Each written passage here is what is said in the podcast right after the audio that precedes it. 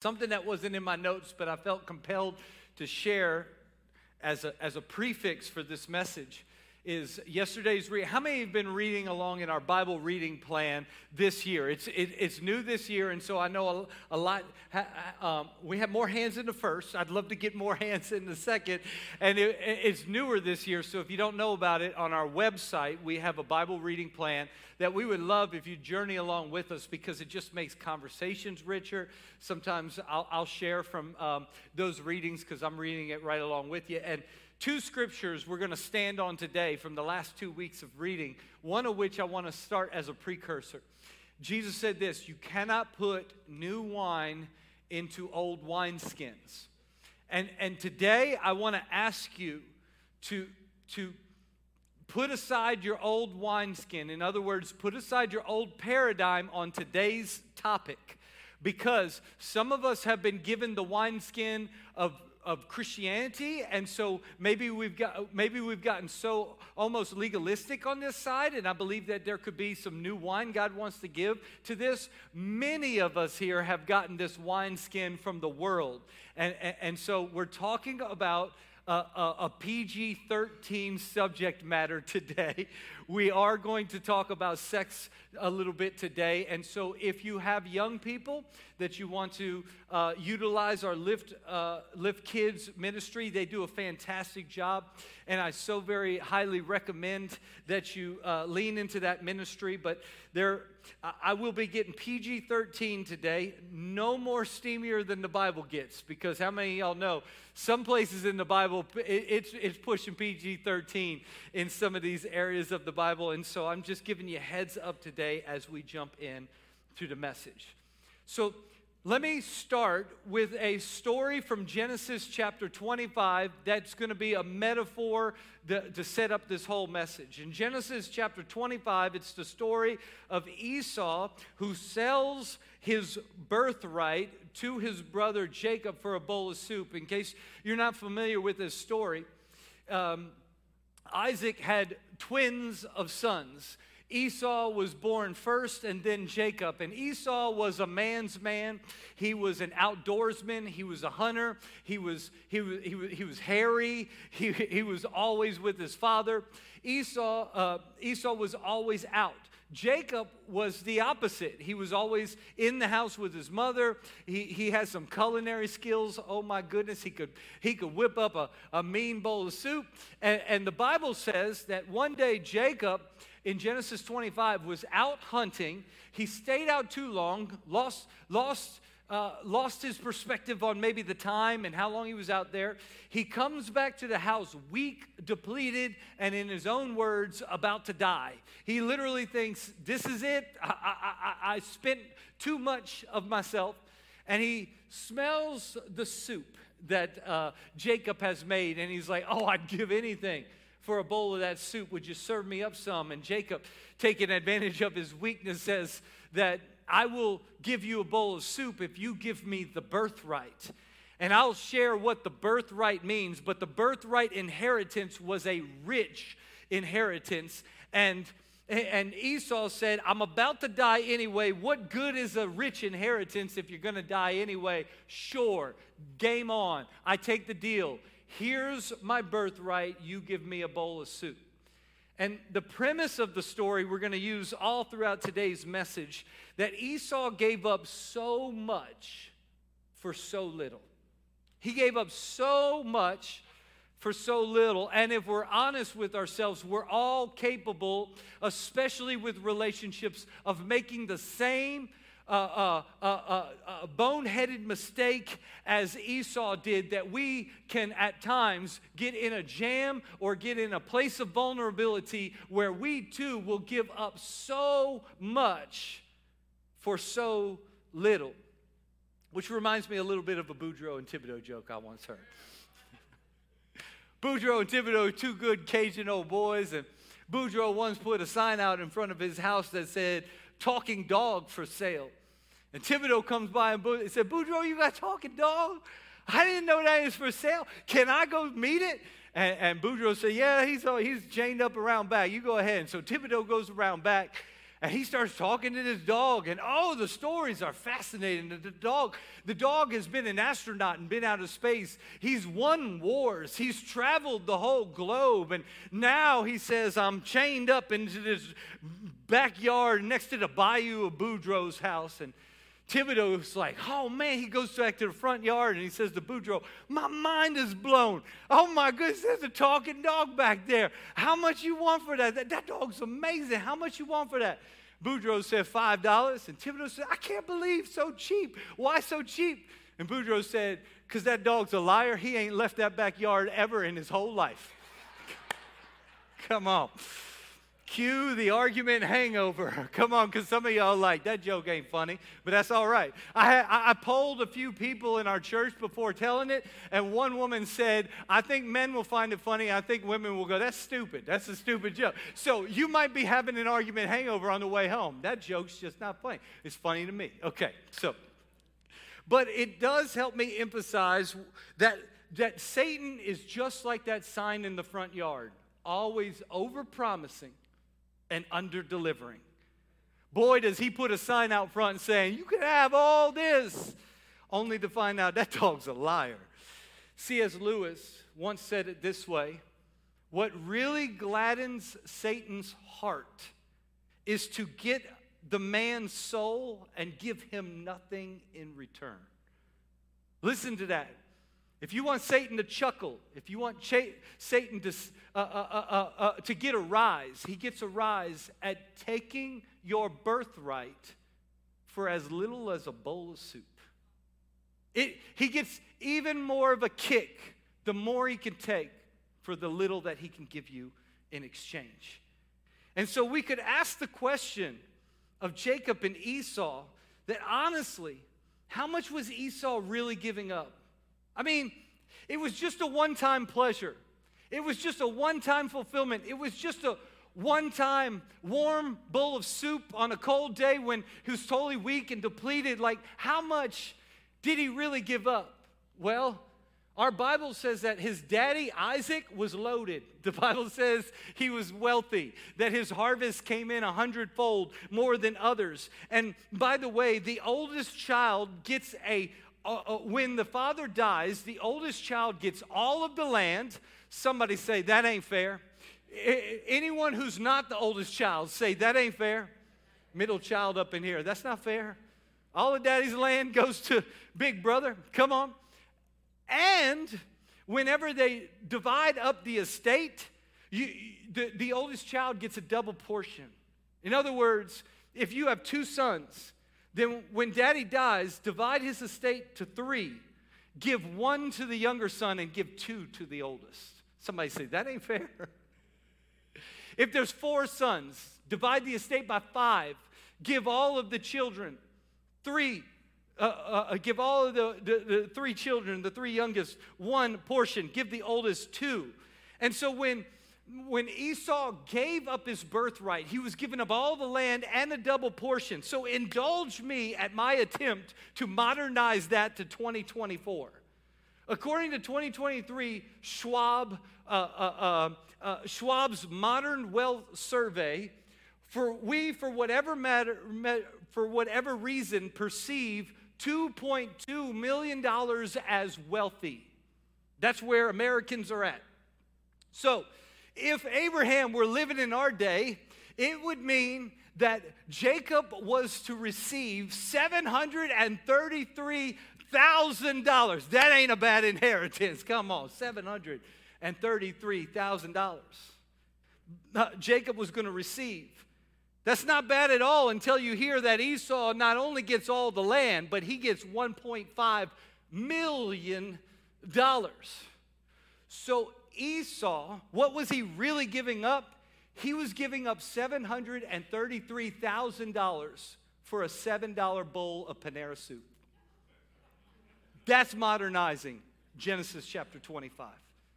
And we too can make very vulnerable, incredibly unwise decisions when we get ourselves in a jam or a weak moment or a place of vulnerability where we will give up so much for so little.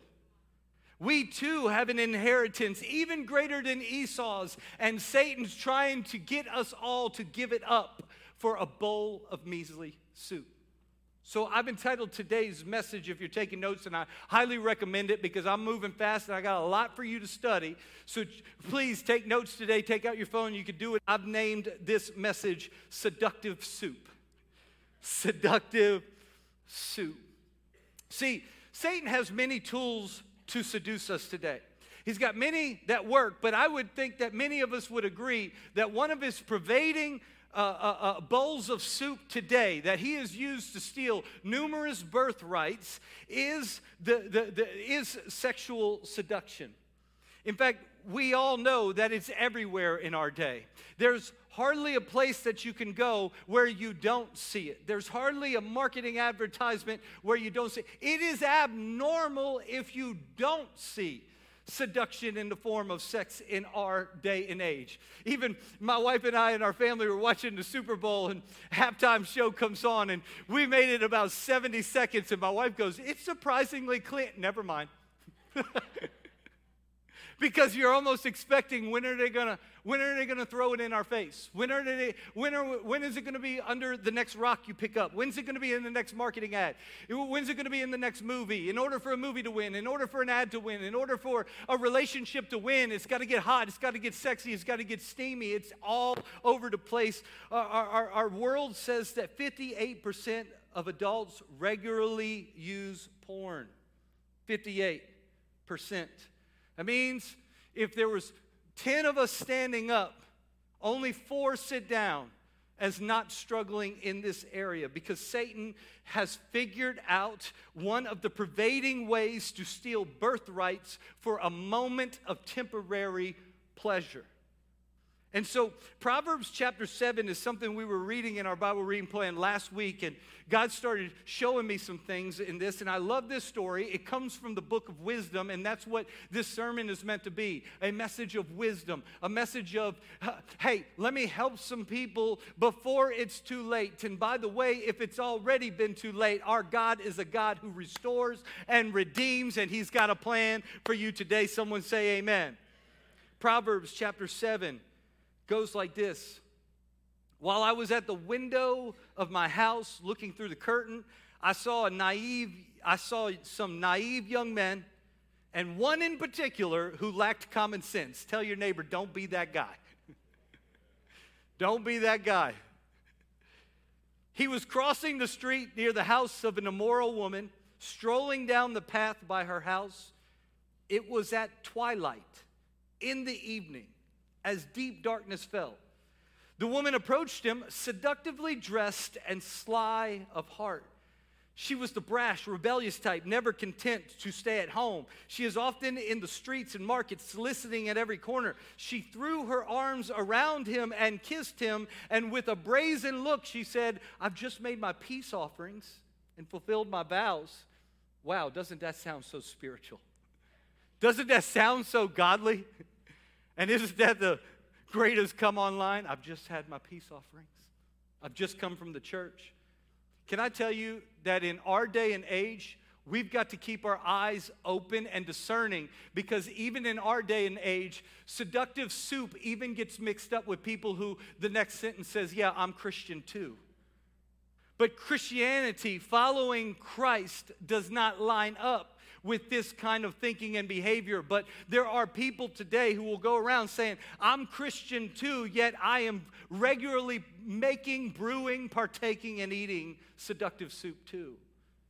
See, we cannot mix this all up. We cannot say, I've just done a holy thing, now let's do an unholy thing. And she says this You're the one I was looking for. I came out to find you, and here you are. Look how she appeals to every human being's need to be seen, valued, appreciated, and loved. And sometimes seductive soup's gonna come and say, I see you. I, I, I value you. I, I, I care for you. But it's all a smokescreen front. Verse 16 My bed is spread with beautiful blankets with colored sheets of Egyptian linen. I perfumed my bed with myrrh, aloes, and cinnamon. If you are new to reading your Bible, you've got to start going, This stuff is in there? I remember first time I ever read this, I was like, this junk's in there too? Like, it's keeping it totally real. It's keeping it totally 2024. It's keeping it right where you and I are at. So don't let somebody say the Bible's old fashioned. It is incredibly relevant. says this Come, Let's drink our fill of love until morning. Let's enjoy each other's caresses, for my husband is not home. Oh, man. She's not just an immoral woman, she's an adulterer woman. She got a ring on it too. It's getting worse and worse and worse. Clearly, the seducer has no morals or no limits that he or she will not go. This is an equal opportunity message. This is not picking on females. This is just as much as males can seduce females, females, males, uh, uh, same gender and everything. He's away on a long trip. Look at verse 21. So she seduced him with her pretty speech and enticed him with her flattery. The Hebrew, uh, uh, the original Hebrew language says she caused him to yield. She caused him to relent. She caused him to give up and give in. In other words, this is the breaking point decision that if you take this bowl of soup, it's going to cost you your whole birthright and it will begin to break things all around you. This is the breaking point. So much for so little. We're talking about uh, uh, giving up the birthright for a bowl of soup. So, because seduction is everywhere in our day and age, I want to give you from the Bible two keys to succeed with seduction. Write these down. Two keys to succeed with seduction. I'm going to stay in Proverbs 7 to get some of these insights today. Number one, start with the end in mind. You've literally got to start with where you want to go in mind as you navigate today. Look at what it says in Proverbs 7:22 describing what happens next to the foolish man. Suddenly, he went after her as an ox goes to the slaughter, not knowing the outcome. Until an arrow pierced his liver with a mortal wound. Like a bird fluttering straight into the net, he did not know that it would, say these last four words with me, cost him his life. Say those last four words again cost him his life. You've got to start with the end in mind. It is one thing to turn aside for a momentary pleasure, throwing off all the cares of the future birthright, only to not realize I didn't know it would cost this much. I didn't know it would cost my future relationships. I didn't know it would cost my present relationship. I didn't know it would cost my place in society. I didn't know it would cost my reputation. I didn't know it would cost my confidence, my peace, my joy. I didn't know that this momentary bowl of soup would cost so much. I just thought I was depleted. I thought I deserved it. I thought I earned it. And I thought I needed it. And when I took it, I did not realize that, like an ox going to a slaughter, it took way more than I expected. Two key questions to ask when we start with the end in mind. 1A is this where do you want to go? Where do you want to go? I'm talking as basic as heaven or hell. Where do you want to go? That should be enough to occupy our thoughts to think about where do I want to go. But even if that's 80%, let me give you the other 20%. Where do you want to go for the rest of your life? Your future on earth, heaven or hell? Because this decision is going to decide where you now go. Uh, uh, it says in, in verse 27 of Proverbs 7 Her house is the way to Sheol, descending to the chambers of death. In other words, wow, it's so enticing and it looks so good, but there's a knife on the back end of it and there's a cost that you weren't aware of. And by the way, this definitely applies to sexual seduction, but it applies to any form of temptation. This is an equal opportunity message that when the tempter comes to our house, it looks so good up front, but the bowl of soup is not worth the birthright and the blessing of your future.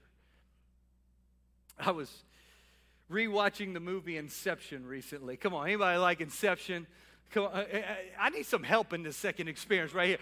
None of y'all reading with the Bible and none of y'all watched Inception. We got to help some people out.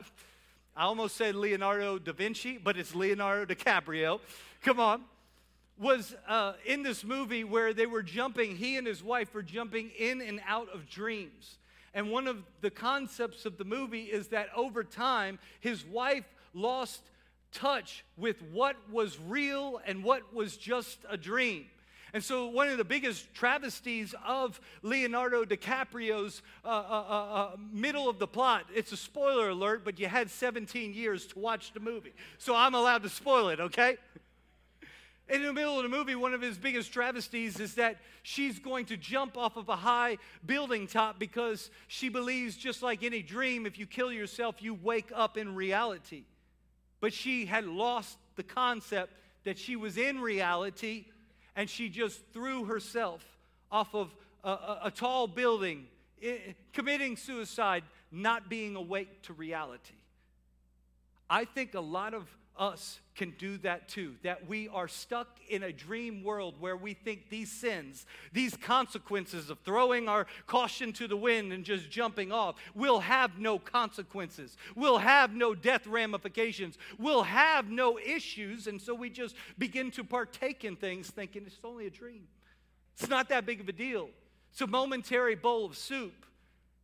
I'll ask somebody to forgive me. I'll ask God to forgive me. It'll all go back to normal tomorrow. And while our God is a forgiving God, He also says, I desire obedience over sacrifice. And so um, you got to ask, where do you want to go? You got to ask number two, I'm sorry, number one, B, how do you want to be remembered? How do you want your kids to talk about you one day? How do you want your legacy to be remembered? How do you want your spouse to talk about you? How do you want your friends? How do you want your coworkers to refer to you? Because you probably don't want to be described the same way as the man was described in Proverbs chapter 7, where it says in verse 7, he's a simple man. He's a foolish man. He's a naive man. There was one in particular who was dumber than the rest. That's the, that's the PDV version. This dude was dumb. you know, like, literal, the Hebrew words are naive, gullible, one lacking sense, walk down the road. We could add uh, uh, also adjectives after the fact the cheater, the dumb as an ox guy. Because, like an ox goes into the slaughterhouse and loses his life, he was as dumb as an ox. You do not want to be remembered as the dumber as dumb as an ox girl, as dumb as an ox man. Come on, you, you, you've got to ask yourself is this short pleasure worth altering your life forever? Let me say that again. You might want to write that down. Is this short pleasure worth altering your life forever? Do I want a bowl of soup for my future blessing and birthright? Verse 25 of Proverbs 7 says, Don't let your heart stray away towards this woman. Don't wander down her wayward path, for she has been the ruin of many. Many have been her victims. She's been successful for a long time. There's a lot of naive people walking around going, Won't happen to me. That'll never happen to me. I'll defy the odds. I'm stronger than that. I'm smarter than that. And, and she has taken those people down too. Once again, this is not about genders. Mix that up because this is for all of us. I can remember being in a young leaders meeting where 4,000 young leaders were there, and one of the most respected Christian male leaders was up on the stage. I've told this story before. And John Maxwell stood on the stage and he said, I am the most vulnerable man in this room, the most susceptible, vulnerable man in this room to having an adulterous affair. And I was so new to Christ, I was like, please don't say that. Show us what Christian manhood looks like. Show us what integrity looks like. Show us we can still make it today. Give us an example. And then he finished by saying, And it's because I believe I'm the most vulnerable man in the room to having an adulterous affair, I am the least likely man in the room to having an adulterous affair. For it's the ones who think it'll never happen to me that let their guards down so much that it ends up happening to you. And I saw, oh, what a brilliant understanding. Because you're not strong enough. The biggest deception Satan could get you when a bowl of soup is offered to you is for you to think, I'm strong, I'm able, I can do it all on my own. Watch how my purity is. Watch how my strength is. Watch how my watch how my, my piety is. Watch how my Bible reading is. Watch how my prayer is. But Jesus said, when you are weak, then I am strong. And so I, I, I, hate to burst your bubble. You are not strong enough. You need to constantly stay in connection with how weak you are and how strong our God is. And He wants to save you even again today. If you know that, can you give me a hand clap of praise? Deciding how you want to be remembered makes staying on course much easier. When you're walking down that road and something enticing comes and you never know when it's going to happen. It could be in the next movie, it can be in the next content, it could be in the next conversation, it could be in the next relationship, it can be in the next cubicle. You don't know when it's coming, but when it does, knowing how I want to be remembered helps me keep my eyes lit on the prize that I want to be walking with Him in integrity. If, now, let me, let me back this up and say if you've already made a mistake, I want to make sure that you understand our God is not a God of condemnation. He doesn't come here today to cloak you with heaviness of guilt and shame. If you bring it before the Lord, He is a forgiver of your sins. He looks to redeem and to restore. So do not let the enemy have another moment of condemnation in your heart. He does not judge you, and I do not judge you. If you've brought it before the Lord, He says, I have forgiven this. However, let's walk a new path going forward. And so this is a message of from this point forward, I'm going to walk with him. Can I get an amen? Psalm 40 says it this way God lifted me out of the pit I was in. I was in a muddy, murky, miry place. What is mire? I don't know, but it was not good, and I was down there. And He lifted me up out of it. He set my feet on solid ground and He steadied me as I walk along. God wants to take you out of your pit today. Do not let Satan tell you that you belong in a pit. You, you, you, screw up. You will always be a screw up and you're never going to find your way out of a pit. Tell him no in the name of Jesus Christ. Let God restore you. And then from this point forward, let's do it His way. Can I get an amen? Number two, it says in verse 26 for this woman cast down many mortally wounded. Indeed, all who were killed by her, say these last two words with me, were strong. Say that with me again. Were strong. All that she has killed thought they were strong too all that she has killed. She didn't pick off the lowest fruit. She didn't pick off the easiest ones. She didn't pick off the weak ones. She picked off ones who were strong as well. In other words, number two, the, the, the second key to, to succeeding with seduction is to stay away from strength sappers. Stray, stay away from strength sappers. I've got three to share with you that I think take away a lot of our strength and resistance. The first one is this too much alcohol. Ephesians 5:18 says, "Do not be drunk do not be drunk with wine because that will ruin your life." Secular science has said in college campuses and across adults, there has never been an era where more alcohol was uh, um, consumed there has never been a time where more people have had blackouts, passouts, cannot remember what happened yesterday. There's never been a time in history where alcohol hasn't been more potent than now. So here's what I can't say as your pastor there, there is not a scripture in alcohol that says it is sin to drink, but I need to give you the fair balance.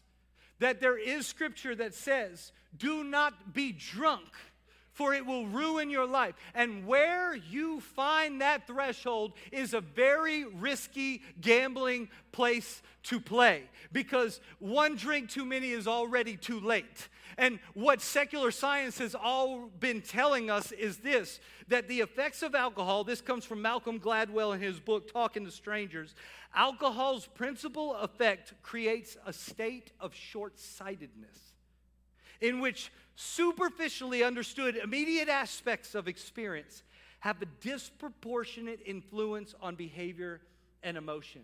In other words, the bowl of soup looks so very good and the birthright means nothing to me right now.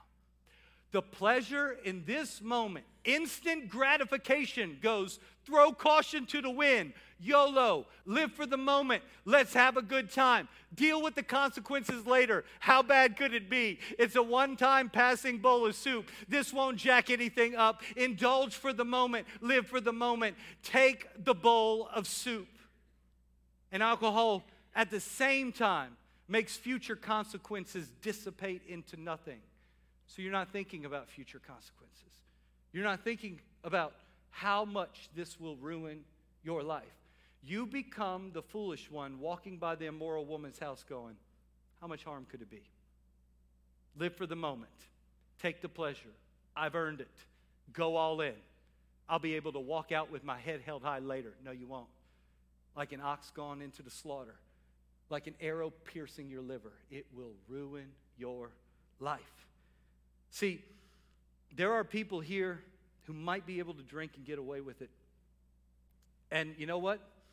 I want to be as fair as possible. I, I, as your pastor, cannot call a sin. But there's many here who should not consume any alcohol. Maybe you come from a lineage of alcoholics in your family, and that's a slippery slope you're never going to recover from. Not to mention, there have been many here whose testimony is I got freed from alcoholism when I started coming to LiFT Church, and God has been doing a great work in my life, and He has restored me. Now, I, I, would hate for me to be the one who is the small group leader who has them to my house, and then I break out a simple glass of wine, only for them to go back down the slippery slope, which God said would be worse for me to have a millstone tied around my neck than to cause another person to stumble. In other words, if you are going to indulge, you better be really wise about it. And you better be able to turn it off before it turns your future off and your blessing off. Is that fair enough? Can you give me a little help? Because that's not easy to talk about. We live in an era where people tell Christians, you're free to do, but I'm also free not to do. Everything's permissible, but not everything's beneficial. And just like you might say, I'm free to have a few, I'm free not to have any. I'm just telling you, there is a freedom in that too. So, so, so weigh that out, but the more that you do drink, the lower your resistance level goes. Number two, if you're married in here, keep it hot in your own bedroom. Oh, this is Pastor's favorite part of the message right here. If you're married, God designed sex as much more than procreation. I can remember the version of Christianity I was born into. I had a Christian leader tell me that sex was only for procreation. And I thought, that sucks. well, we're going to have a lot of kids in my family. But if you read your Bible, there are quite often steamier sections of the Bible that says that sex is also designed to bond two people together, to unite them, to turn their head from other distractions back to one another. We actually sap our spouse's strength when we withhold intimacy. We literally are saying, I have a power that no one else has, but I refuse to use it. And we've got to be the type of people who are bringing the bond closer and closer together. Now, hear me this this is not being said to weaponize this against another person. This is being said to help you see that when God created something wonderful, He created it with multitude of blessings. And it brings people into a closer bond. Proverbs 5 if you got young kids, hide their eyes, drink water from your own cistern. That's metaphor. Drink water from your own pure marriage relationship and fresh running water from your own well. Should your springs or children be dispersed as streams of water in the streets, confine yourself to your own wife. This does not sound like a prude of a God who's like, oh, don't say sex, sex, sex, sex. I don't like that. I don't like that. I don't know why I invented it. Oh, it makes me weirded out. No, no, no, no, no. This sounds like a God who says, I'm not a prude. I just have the best in mind for you. And so I put it in the confinement of covenant because people break things when they don't have covenant. And, and, and, he says this let your children be yours alone and not the children's of strangers with you. Let your fountain, aka your wife, be blessed with the rewards of fidelity. Come on, baby. I'm gonna make sure you're blessed tonight. Come on. Some of y'all like, some of y'all like, husbands are going, that's my scripture right there. He's saying, keep it just you two. Keep it just you two. And rejoice in the wife of your youth. It gets a little steamier, verse 19. Let her breasts refresh you and satisfy you at all times. Always be exhilarated and delight in her love. Why should you, my son, be exhilarated with an immoral woman and embrace the bosom of an outsider? I think I just felt 20 more men go, if that's in the Bible, I start reading my Bible today. God is saying, I created it for two people to be in covenant and to have eyes only for one another. So keep it hot in your own bedroom. And number three, singles, keep it not in your own bedroom. in other words, keep it out of the bedroom. Stay away from temptation. I got to ask the question why was the foolish man walking down that part of town at midnight when it's getting dark? You can't claim to be that naive. The Proverbs 7 man knew he had no business staying there. This is not the right part of town at the right time of night to be in a place like this. And you and I have had the same Holy Spirit rise up in every one of us going, bah, bah, bah, stop, get out of here. The Bible says it this way run from anything that causes youthful lust. Run, get up and go. Sorry, honey, you too hot. I'm leaving. Want to be a Christian single? I'm sorry, you're attractive, gotta leave. That's the hottest pickup line ever. Can't hang out with you alone. I'm not going to go in the bedroom and tempt fate. I'm not going to bring uh, uh, these types of things in a private manner. In fact, I wrote it this way if it's not your spouse, keep it out. This means sexual immorality, it means sleeping around. It also means the use of pornography or erotic content. We've got to say, listen, that stuff's not helpful for keeping our eyes together. Can I tell you one of the ways that the enemy is robbing our generation? He throws pornography or erotic content as often as possible. He tries to tempt young ladies, you have to do this in order to keep a guy. He tells the guy if she doesn't, then, then something's wrong with this. And he desensitizes an entire generation to realize the goodness that's standing right before you that when you get a birthright, you start going, bowls of soups are better. You think there's no consequence till you realize the other partner feels, I can never measure up. I can never have just your own eyes. I can never trust you on a walk by yourself at the wrong time of day. And he's stealing purity, he's stealing intimacy, he's stealing connection, he's stealing covenant. Run from anything that stimulates youthful lust.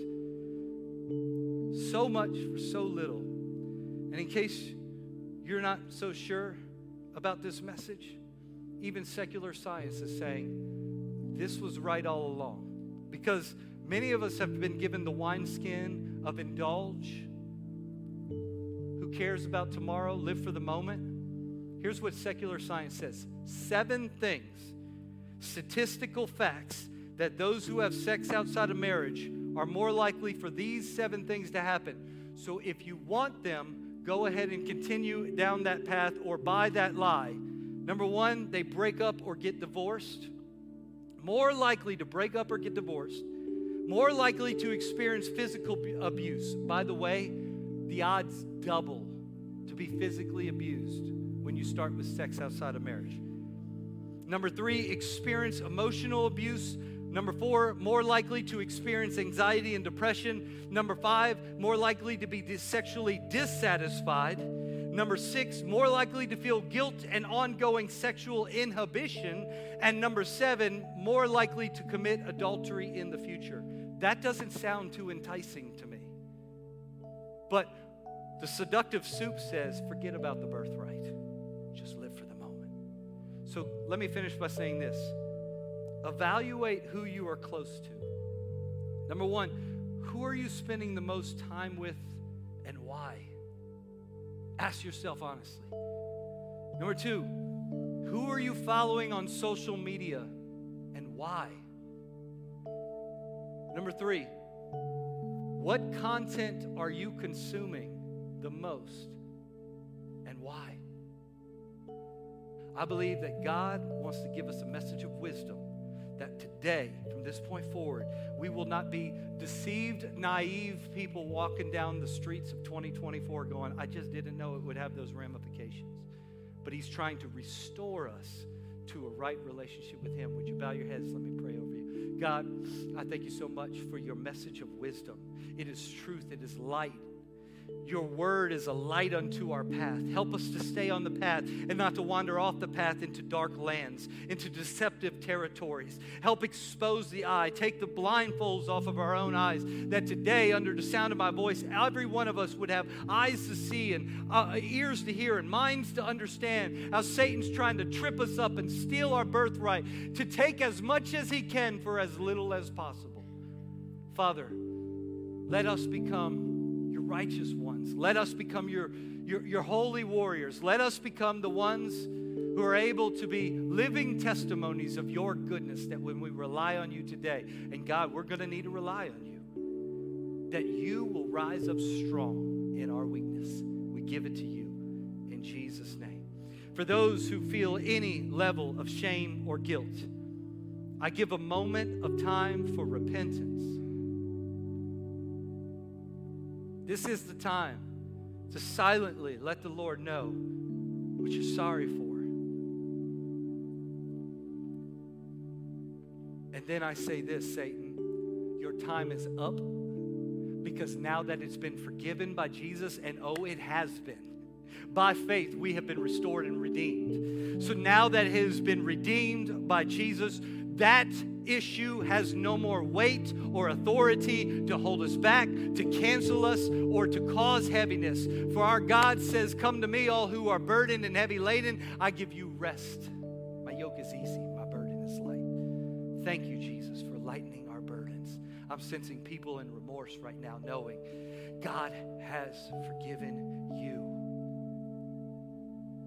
And with every head still bowed, every eye still closed, if you're in this place and you say, I need to start a relationship with this great Savior called Jesus Christ, whether it's for the first time or whether you've done it before, but you know you lost yourself and it's time to come back to Him today. I won't call you forward, I will not embarrass you but I want you to have a moment of courage where you'll just say, Pastor, that's me, and I'm going all in with Jesus today. I'm confessing my sin and I'm giving my life back to Jesus. If that's you, would you just throw your hand in the air real quick, and then you put it back down. I thank you so much for the courage all over this room. I see hands everywhere. If you're online, you say, That's me too. Come on, just write in the chat, I'm in. And I'm going to ask everyone who raised their hand to pray this prayer out loud, and the whole church will say it along with you and encourage you. Repeat after me say, Jesus, I give you my life. I know I'm a sinner. I've made a lot of mistakes. And I ask you to forgive me today. I believe Jesus is the Son of God. When He died on that cross, He paid for my sin too. Thank you for forgiveness. Thank you for a clean start. And from today on, I start again forgiven, renewed, and with you as my Lord and Savior. Thank you, Jesus. In Jesus' name I pray. And someone said, Amen, amen. Celebrate what God has.